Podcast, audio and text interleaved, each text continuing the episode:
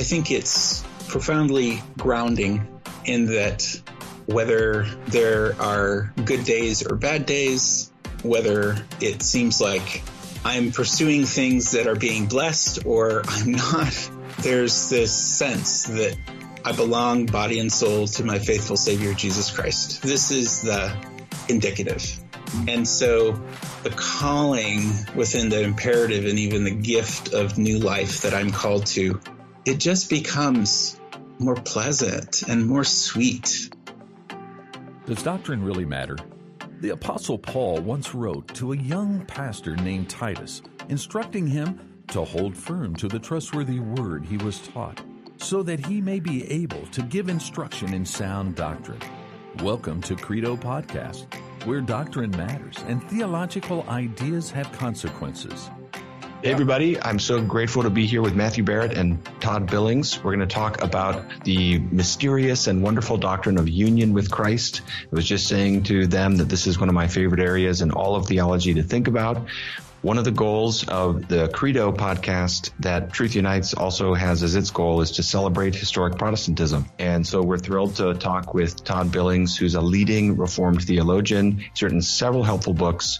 One of them is on union with Christ. In fact, Matthew, maybe you want to just share. I know you have two books there. I'm going to put a link to these books in the video description. We'd love to encourage people to check them out. Do you want to just share maybe just a brief sentence or two about these two books? Yeah, I'd love to. You know, this is just a great opportunity we're doing this crossover podcast. Todd, believe it or not, you're our first guest. So, wow. and, and on a topic like union with Christ. So, how exciting is that? Todd's written some books that if you're watching this or listening to this and you're thinking, well, goodness, Union with Christ is completely brand new to me, I'd really recommend this one. This is a book that Todd's written called Union with Christ Reframing Theology and Ministry for the Church, published with Baker Academic. It's actually a short book. And as you can tell from the subtitle, Todd doesn't just give you the doctrine itself, but really has thought through how does this influence then everything from the gospel to the Lord's Supper to our ecclesiology or even our interaction with the world.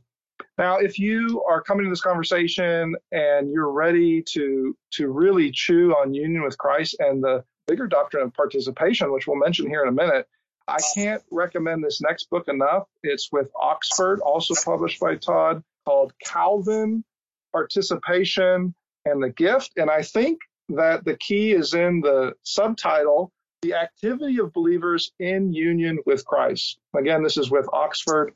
If you're trying to think through, okay, what does it mean to affirm participation and with it union with Christ as a Protestant? And what are some of the characters or objections or challenges that are going to come at me? I can't recommend this book enough. Todd looks at Calvin in particular in order to show us that we actually, as Protestants, have a very rich heritage. Yeah, so check out the links to those books. Viewers and listeners will put make sure that you can have easy access to them. But Todd, maybe take us into this topic by just sharing with us a little bit about how did you first get interested in union with Christ, and maybe you can share just a little bit about what does that doctrine even mean. Yeah, thank you. It's so good to be with both of you, and I admire both of your work and great to be in conversation.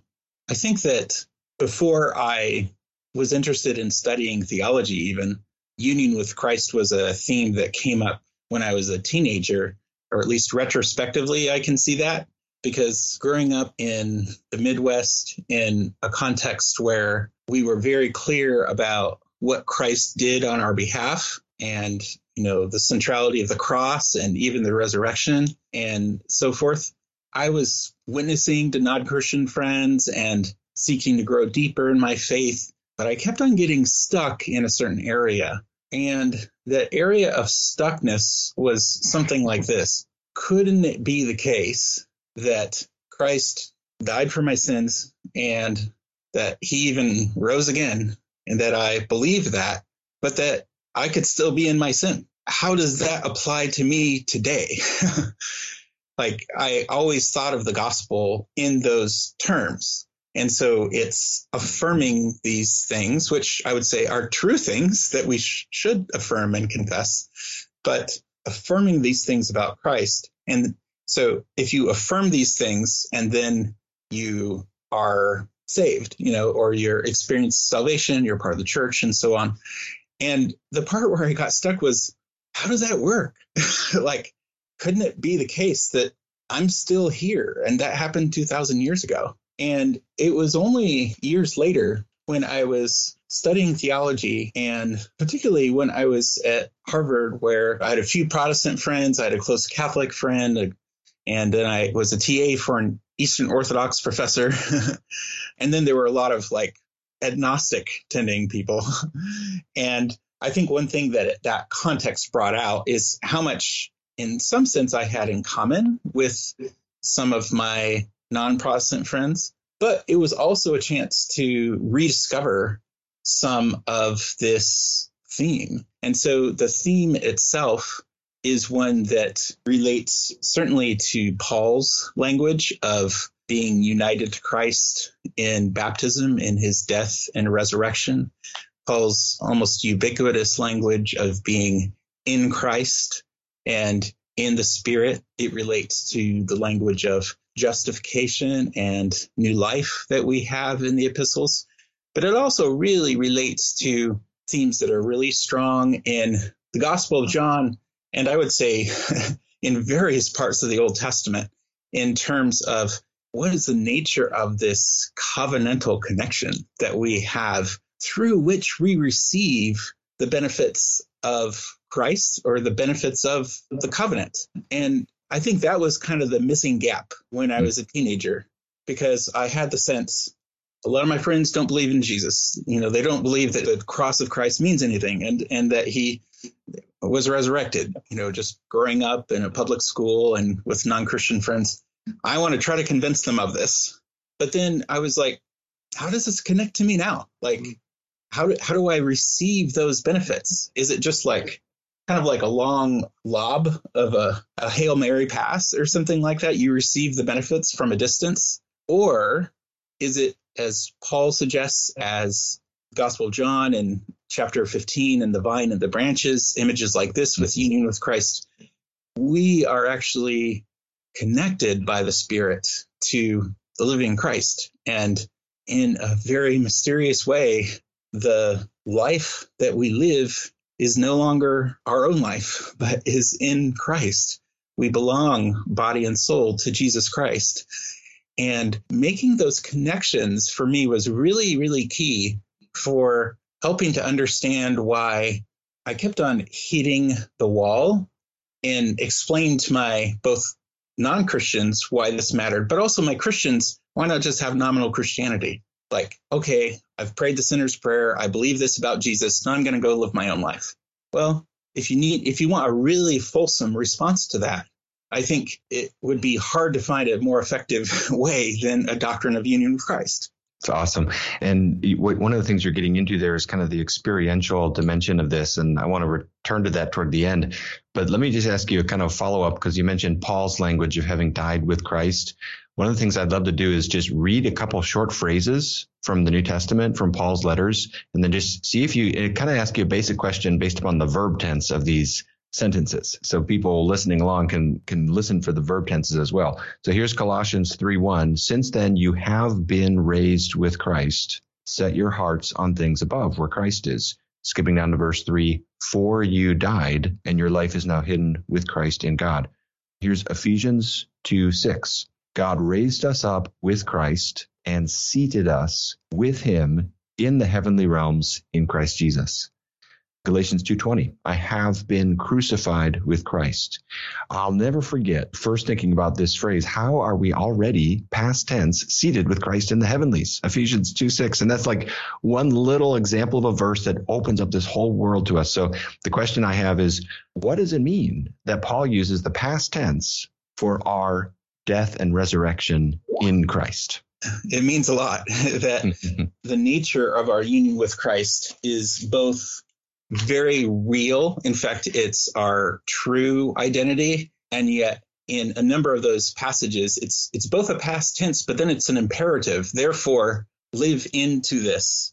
You know, so in in the same passage in Romans six, you know, you have died to the old self in Christ. Therefore, put on the signs of this life in Christ. And there's all sorts of ethical aspects of that and vocational aspects of it. And first of all, I think it's worth saying, wow, this is just super refreshing mm. because there are, I mean, I, I guess I've, I remember so many times when I would hear a sermon and it would be sort of the punchline would be, God has done this. What have you done now? Mm. You know, it's time to it's time to try really hard, show some gratitude. Come on, you know?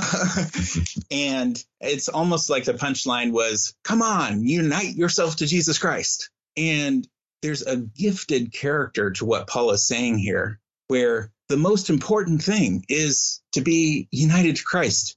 And the Spirit has done that. Therefore, live into that. And so you don't lose the imperative, but it's a totally different context for the imperative. It's if the imperative of the exhortation to live a Christian life or to, you know, live a path of godliness is do this so that God will love you or do this so that you can be a good Christian or something like that. That is very different from one of my favorite ways to just briefly explain union with Christ with Paul is to use one of his favorite images of adoption, where he will say, yeah, you, at times it will be past tense. You know, you have been adopted into sonship as, you know, and it's really meaning the son as the inheritor and Jesus as the son. So we as sons and daughters have been adopted into Christ. And yet, the majority of the times that Paul uses this phrase, he uses it in the future tense and gives us an imperative to live into that because we're aching and longing for this adoption that will only come to consummation on the final day, that will only, you know, come into fulfillment in the final day. But this is who we really are. So it's hmm. because you are adopted, live into this. And if anybody, you know, there's differences between adoption in the ancient world and today, but there is one big similarity, and that is there's a legal element of it. You can't just go up to a person in the ancient world or today and just say, "Oh, I'm going to be really friendly with you. Uh, let's just act like you're my child, and let's just see how that goes." I'm an adoptive parent myself, and I mean, there's a lot of paperwork this is a legal arrangement. And the thing is, that's really important because that is, in Paul's analogy, part of the gifted character. You know, we don't become sons and daughters because we deserve it or because we've done something first. It's it's the gift of this that allows a gifted character as well to our whole Christian life or the life of sanctification the life of sanctification isn't trying really hard to do things on our own, but it's actually a living and walking in the spirit into this new identity as adopted children of the Father and adopted children in a household of people, the people of God that we didn't choose and probably isn't that cool much of the time. And in some ways, it takes away some of our hand wringing and is able to allow both this gifted character, but then also the calling and vocation to happen in a context where, in some sense, all God behind it, and yet we are empowered by the Spirit to live to be who we were truly created to be as we do that. Todd, people may have noticed in, in what you just said, uh, and there's so much we, we really want to explore in, in what you just said, but before we do that, people may have noticed you're using two different phrases or words. One is union, union with Christ, and the other one is participation. And some may be sitting here thinking, wait a minute, I thought we're not supposed to talk about that word participation if we're Protestants. so let me just, you know, put the ball back in your court for a second. Here's, you know, a golden opportunity. There's all three of us here are sitting here saying we're all Protestant. And we also believe in this truth that we're calling participation.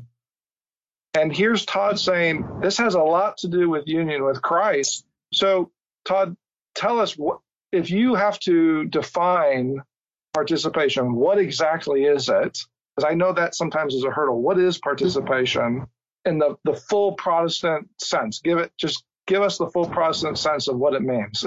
yeah. I mean, I think that participation along with communion and union are ways of describing this reality that the Spirit brings about that unites us to Christ and to others, that gives us this gift of, for example, oneness as a gift that we didn't come up with ourselves, the gift of in Christ of righteousness that we didn't come up with ourselves. So it's in some sense the overarching tent for this.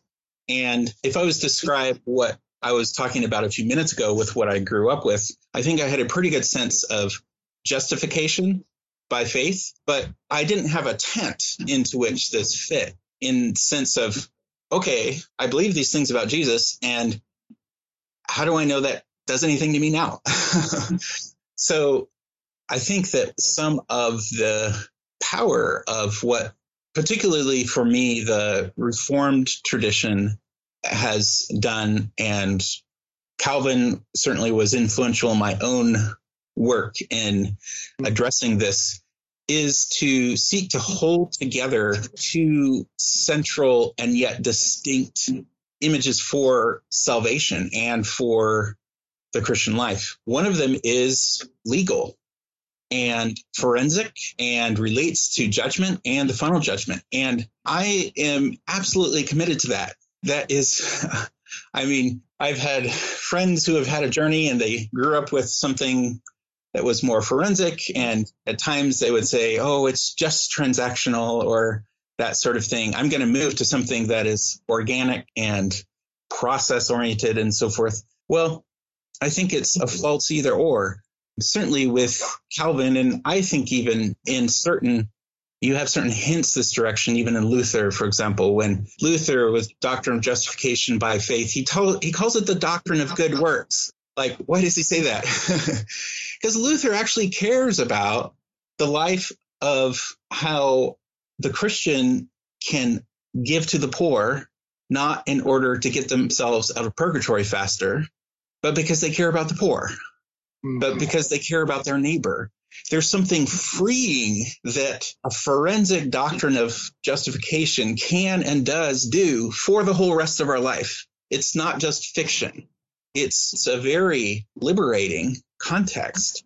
And yet, some of what is, I think, quite beautiful with what Calvin does when he connects it to what he calls the double grace in union with Christ. He says these are double inseparable gifts of justification and sanctification, new life. You can't have one without the other, and yet they are distinct.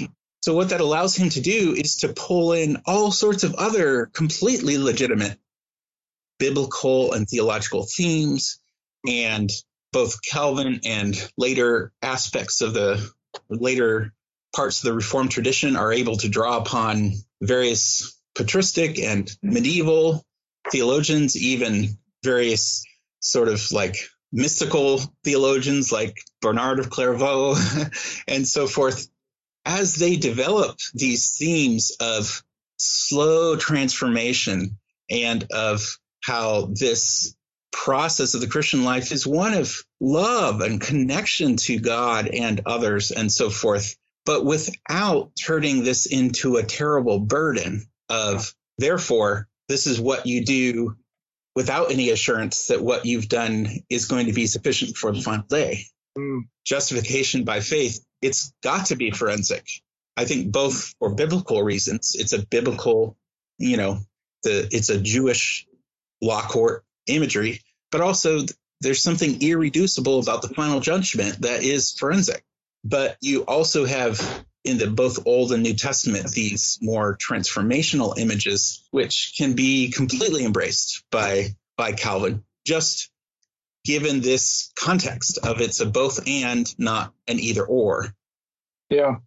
Todd, if I can press into that a little bit further, since you you've given us permission to talk about Calvin, I know you've heard this. Maybe others have heard this too. There, there is this narrative out there, both at a popular level and then even at an academic level. And it goes something like this. You'll hear people say, well, the reformers had a, a deficient theology of participation. And they may even point to someone like Calvin. And they usually will reason this way. They'll say, well, the reformers, they were indebted to a voluntaristic, nominalistic understanding of God and the world. And so the reformers only cared about the external. They only cared about the legal. They only cared about they'll say, you know, look at this doctrine of imputation, the imputation of Christ's righteousness. Well, that's a that is a legal thing that occurs, and so isn't this proof? Todd, maybe you can help us out here. Maybe for some listeners are thinking, well, what is voluntarism? What is nominalism? Why are the reformers getting painted that way? But the, maybe the bigger question too is, is that fair? What do what do you think, Todd? Yeah, I think it's a great question, and I remember it was kind of a turning point for me when another student who was who's Roman Catholic in at Harvard, we were in the Divinity School library, and he was we were talking about various topics related to the theologies of grace, and he said, "Well, the problem with Calvin is that he doesn't have a doctrine of participation." And participation in God and participation in Christ. And in fact, he can't have one. And I was like, wow, I'm in a directed study right now with a professor, and I'm finding this language all over the place. But this is a really, really smart guy who is telling this to me. And so he's largely speaking from his own tradition about what they had learned about Calvin, and then some of how the theology of participation functioned in that particular tradition. And this is, I think, a, a, quite dramatic misinterpretation of the Reformed tradition, though I also want to say it's kind of understandable in some sense, because although I think it's absolutely incorrect, I've continued to run up against some viewpoints that are like this because the theology of participation becomes shorthand for something very, very specific that is not being stated. As I wrote Calvin Participation in the Gift, some of what I was facing was a lot of theologians who, even if they read Calvin, they said, okay, well, Calvin talks all the time about participation and union with Christ and even participation in God, but it can't really mean it. And mm-hmm. so some of it relates to some of the specific voluntarism discussions where, and nominalism, where I think there's a number of problems with those categories, particularly for a figure like Calvin, who's quite ad hoc in the way in which he fits within these. And overall, you have an early reform tradition, which, particularly for people who had more training in Thomas Aquinas than Calvin, there's a strong Thomistic Calvinist tradition that has a very thoroughgoing doctrine of participation. But if some of your condition for a doctrine of participation is that you can't have any forensic or imputational elements, then of course it's not going to be considered legitimate. But I think one of the most interesting aspects from a broad perspective of this, too, is that, like the criticism that you've just given, Matthew, is one that is heavily indebted to a polarity that comes in basically late 19th century liberal Protestant historical theologians. And that was one that in some ways was sort of anti-eastern orthodox uh, it contrasted the east and the west saying that the east was more mystical which is suspect and the west was more legal and forensic and originally that was seen as a way to kind of promote the west and you know cast suspicion on the east well my friend carl mosser has documented i think quite well how when you have russian immigrants and other orthodox theologians they come in, are looking for a voice in the West, and they basically accept that same paradigm, but flip it so that the West is all about legal as opposed to transformational and relational and communion. And and that's arid and dry and you know problematic and then the east is truly mystical and you know all these different things the problem is is that it, it just doesn't fit with the actual historical documents yeah, the key there is both and rather than either or, Todd. That that's so well said. And I appreciate that so much because I even in my own experience, I find folks feeling like they have to choose. They have to, even some of the stories you share that like they have to choose one or the other. So they may begin Protestant, but then they throw that off because then they feel like, well, if I really believe in participation, I have to go a more transformationalist route. But yeah, when you go back and you look at someone like Calvin or John Owen and many others, there is this Reformed tradition that is appropriating the best of that Thomistic background and metaphysic and theology, and yet says we can hold both and actually bring it along in ways that are make Protestantism quite fruitful. I, I guess that leaves me just with another question here. You know, when you Todd, when you look back at Calvin, some of the polemics he has with Roman Catholicism, he's holding on to both. He, has got in one hand, as he's thinking through participation and union with Christ, he's got justification, and he's also got sanctification.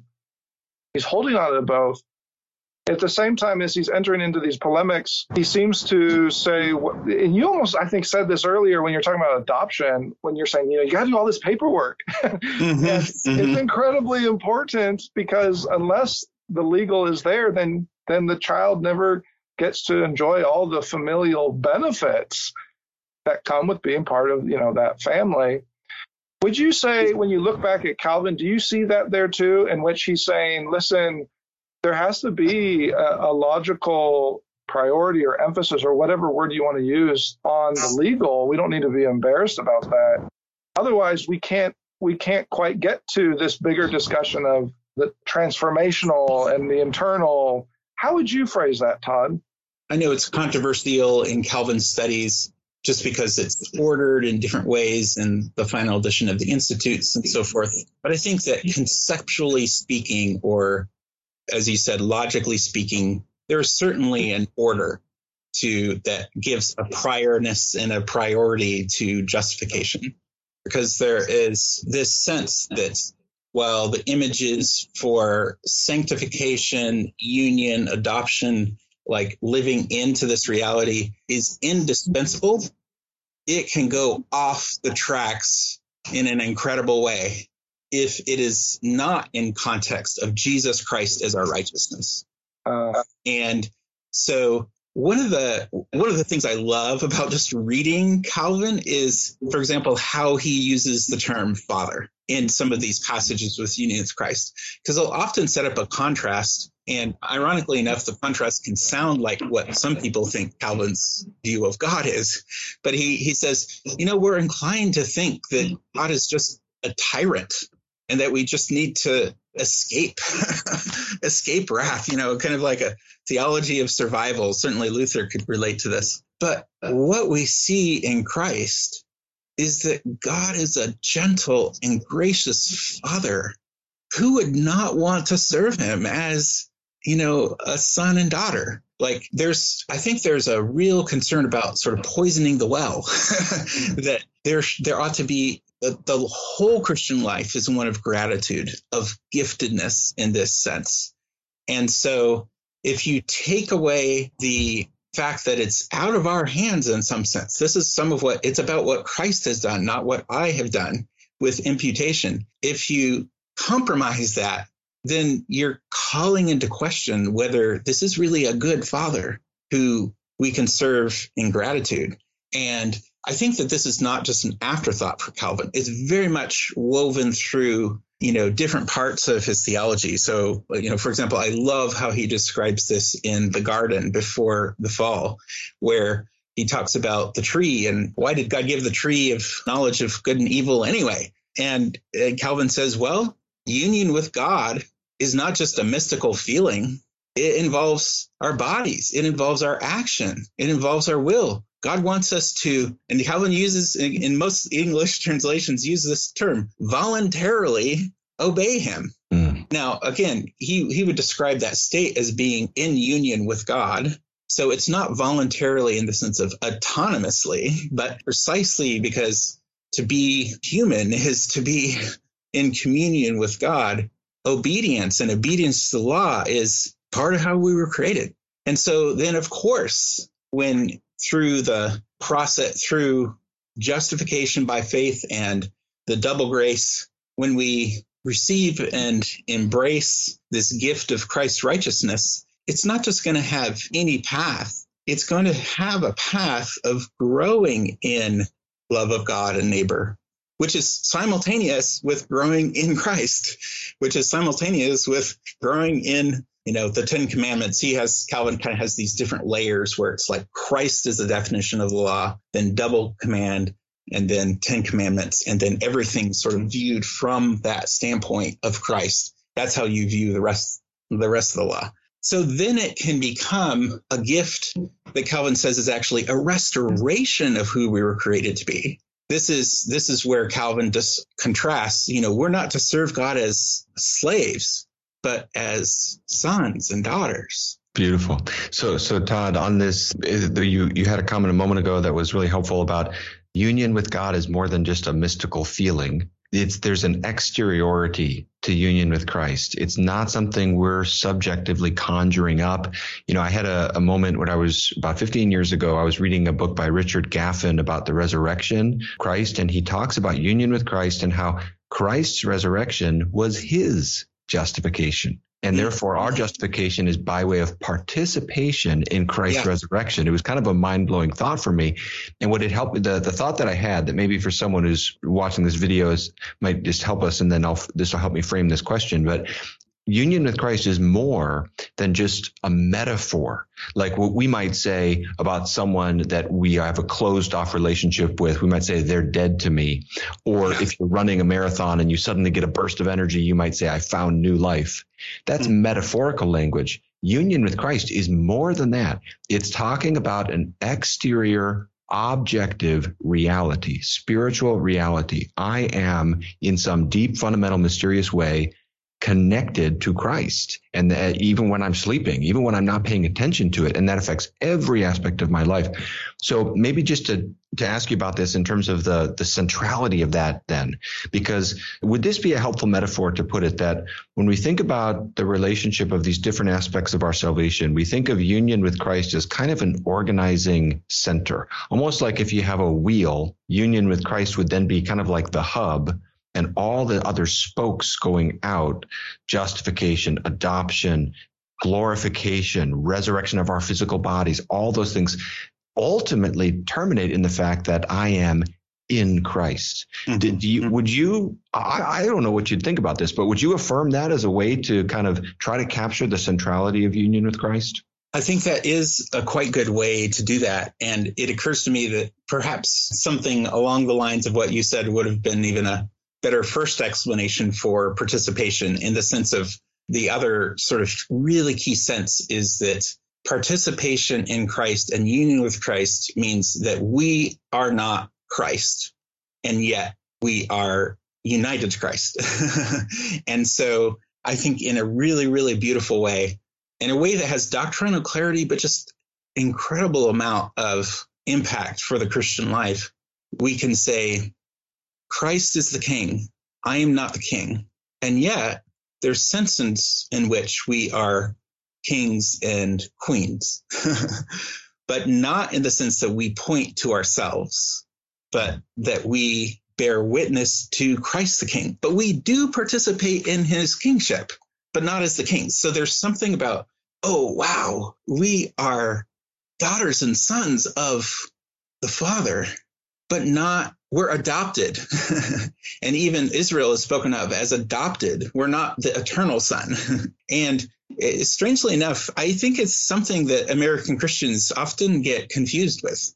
I'm personally, I know, we all have our own little theological pet peeves. And I try to, if I'm in, you know, a worship singing a song, oh, you know, I won't wave people down and no, I don't like this song or something.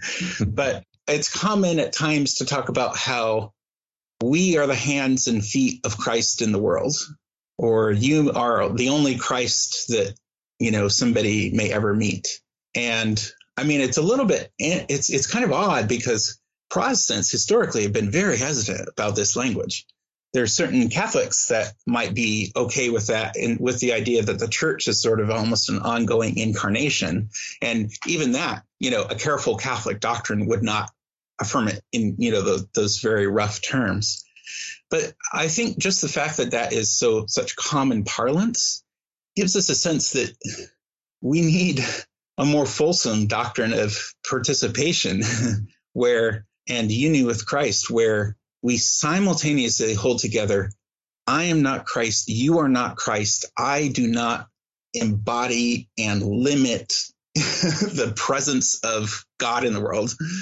And yet, we have been invited and engrafted in as adopted sons and daughters. We have the ministry of reconciliation, the ministry of witness in the world to point people and, you know, both welcome people into this oneness in Christ and to grow into maturity in Christ. But for me, at least, some of what can be helpful about the language of participation is that it's a differentiated union.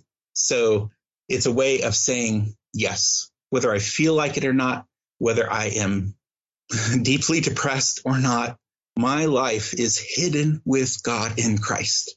And I think, like in the Colossians, like the hidden part is really key because it does not look much of the time like the Christian life is a visible victory. And so it's really important that our lives are in Christ, whether we feel like it or not.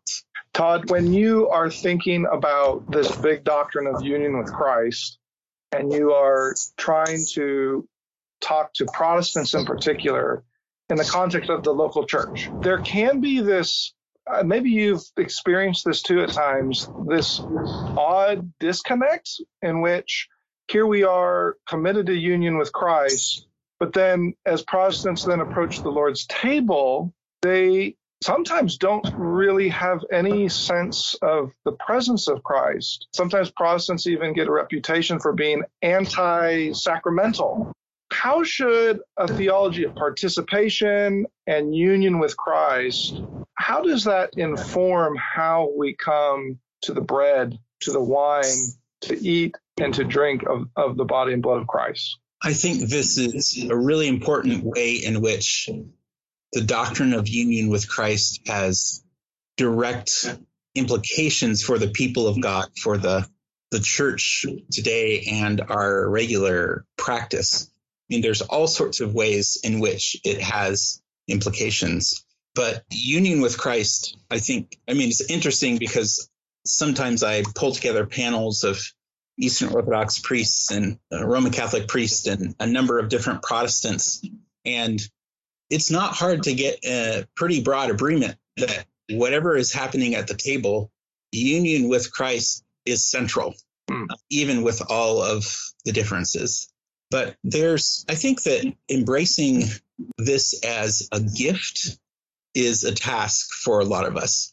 And I want to say just directly that I'm not talking about, I mean, I'm in a Reformed Presbyterian tradition, but this is not about baptism. There have been Baptists for centuries who have embraced the Reformed account of communion with Christ at, at the table. And on our side, there have been a lot of Presbyterians who have not been very good at all at living into the actual stated theology, which is more than simply a mental act of remembrance, but a sense that there is a gift being received in the celebration.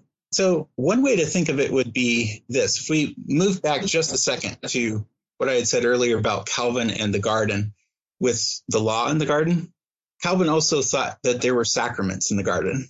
Now some of you are like, oh my goodness, good grief, what kind of you know speculative theologian is is Calvin here? But but just track with me a little bit. Again, some of the question is like, well, why would God provide, for example, the tree of life for nourishment in the garden? Mm. But Calvin is also thinking through what does it mean to be in covenantal relationship with God? And Calvin says, look, we are physical creatures that part of what it means for us to trust is to have physical signs and tokens of God's love and to enact them and to receive them. He basically says we're not going to be really convinced deep down that we belong to God in Christ and be nourished with that unless we have physical signs of this reality and of this gift. And so, just as you have a growth mm-hmm. in obedience to the law in Christ, but in a way that is not legalistic or law oriented in the sense of getting into this adopted relationship with God.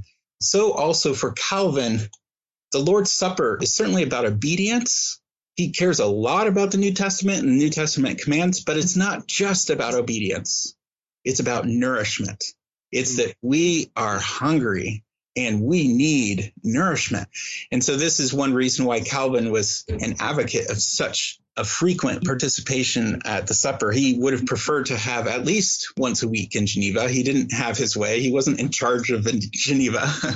but I think there is something quite compelling. And I think for a lot of congregations, that's the pivot point. Hmm. Obedience, completely on board. That's true. We need to care about teaching the New Testament. We need to care about this as obedience. But is this simply a pledge of our obedience, or is there a gift to be received? Is there nourishment to be received?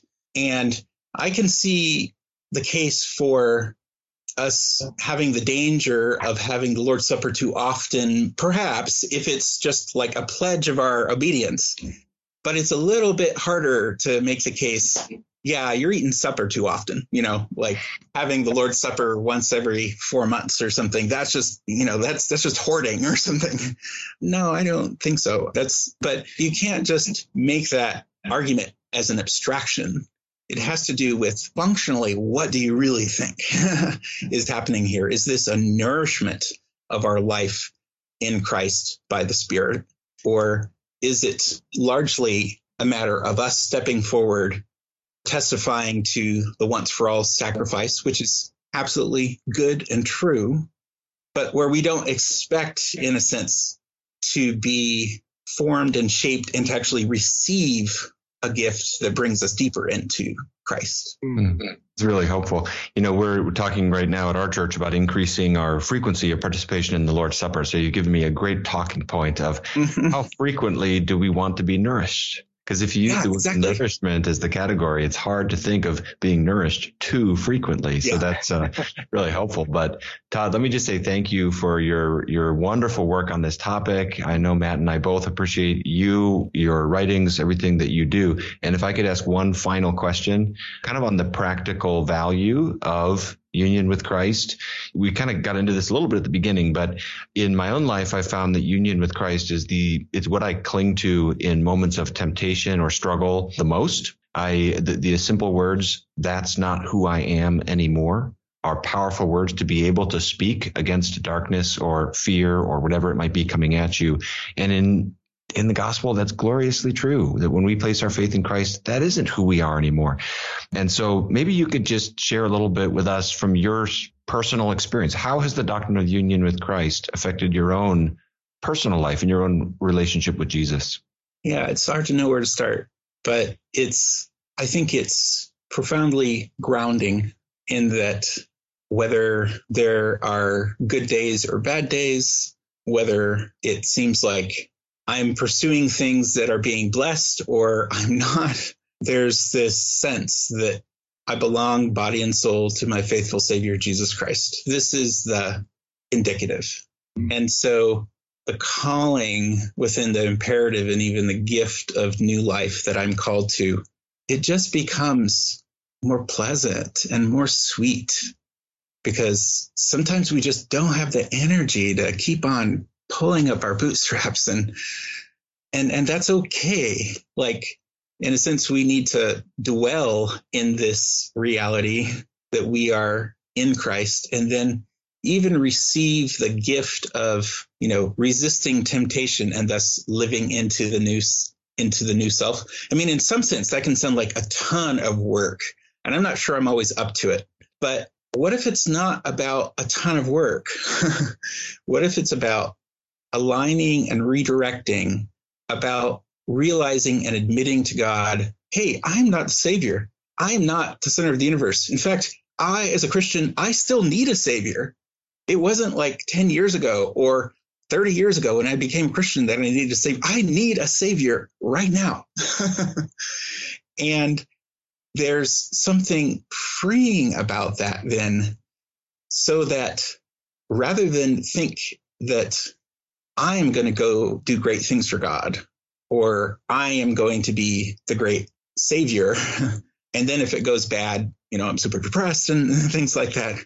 It's much more modest but fruitful. It's much more like a tree that grows over a long period of time and it bears fruit that didn't even come from a lot of tight fists, but just living into this new reality of being a son or daughter of the king and of the father and living into the reality of this new household of God that I've been given. And it's, you know, like I said earlier, it's not the coolest people. It's not necessarily like who I would choose, but there's this horizontal element of union with Christ connected to the people of God that really subverts and undermines a lot of the voluntaristic ways that we think about church in terms of, oh, it's about just my own needs or about me choosing, you know, my favorite worship music or things like this. Like you've been you've been brought into the family. These are your family. And so, but it's also just less exhausting. I mean, so often in counseling friends and other Christians involved in ministry, I come back to union with Christ for people facing burnout. Mm. Because, you know, there's only so far that we can go in trying to do great things for God. And so often that direction can be self destructive. So it's one thing to say that. Well, what's the alternative? I think the alternative is union with Christ and living into that in a day by day way. Awesome. Well, thank you. That, that's fantastic. And I know that will be nourishing to use that word again for our viewers. And I want to again encourage them to check out your books on this topic. Matt, also love the work that we're able to do together now a little bit in collaborating like this. We'll do some more collaborations, I know, so people can keep their ears peeled for future episodes that we'll do together. Do you have any final words, Matt, before we sign off? No, just thank you, Todd, so much. I just love hearing from your personal experience how union with Christ has, has really changed your life. And yeah, these are the type of conversations that Gavin and I are teaming up so that we can have these and encourage others in in this great doctrine of participation and union with Christ. Awesome. Well, thanks for watching, everybody. We'll see you next time. Now you can fill up on theology each day by visiting credomag.com. There you will find the latest issues of Credo Magazine with articles on key doctrines of the faith and regular video interviews with Dr. Matthew Barrett, where he answers some of the toughest theological questions of our day. Be sure to subscribe to Credo Podcasts to join the conversation, a conversation where doctrine matters.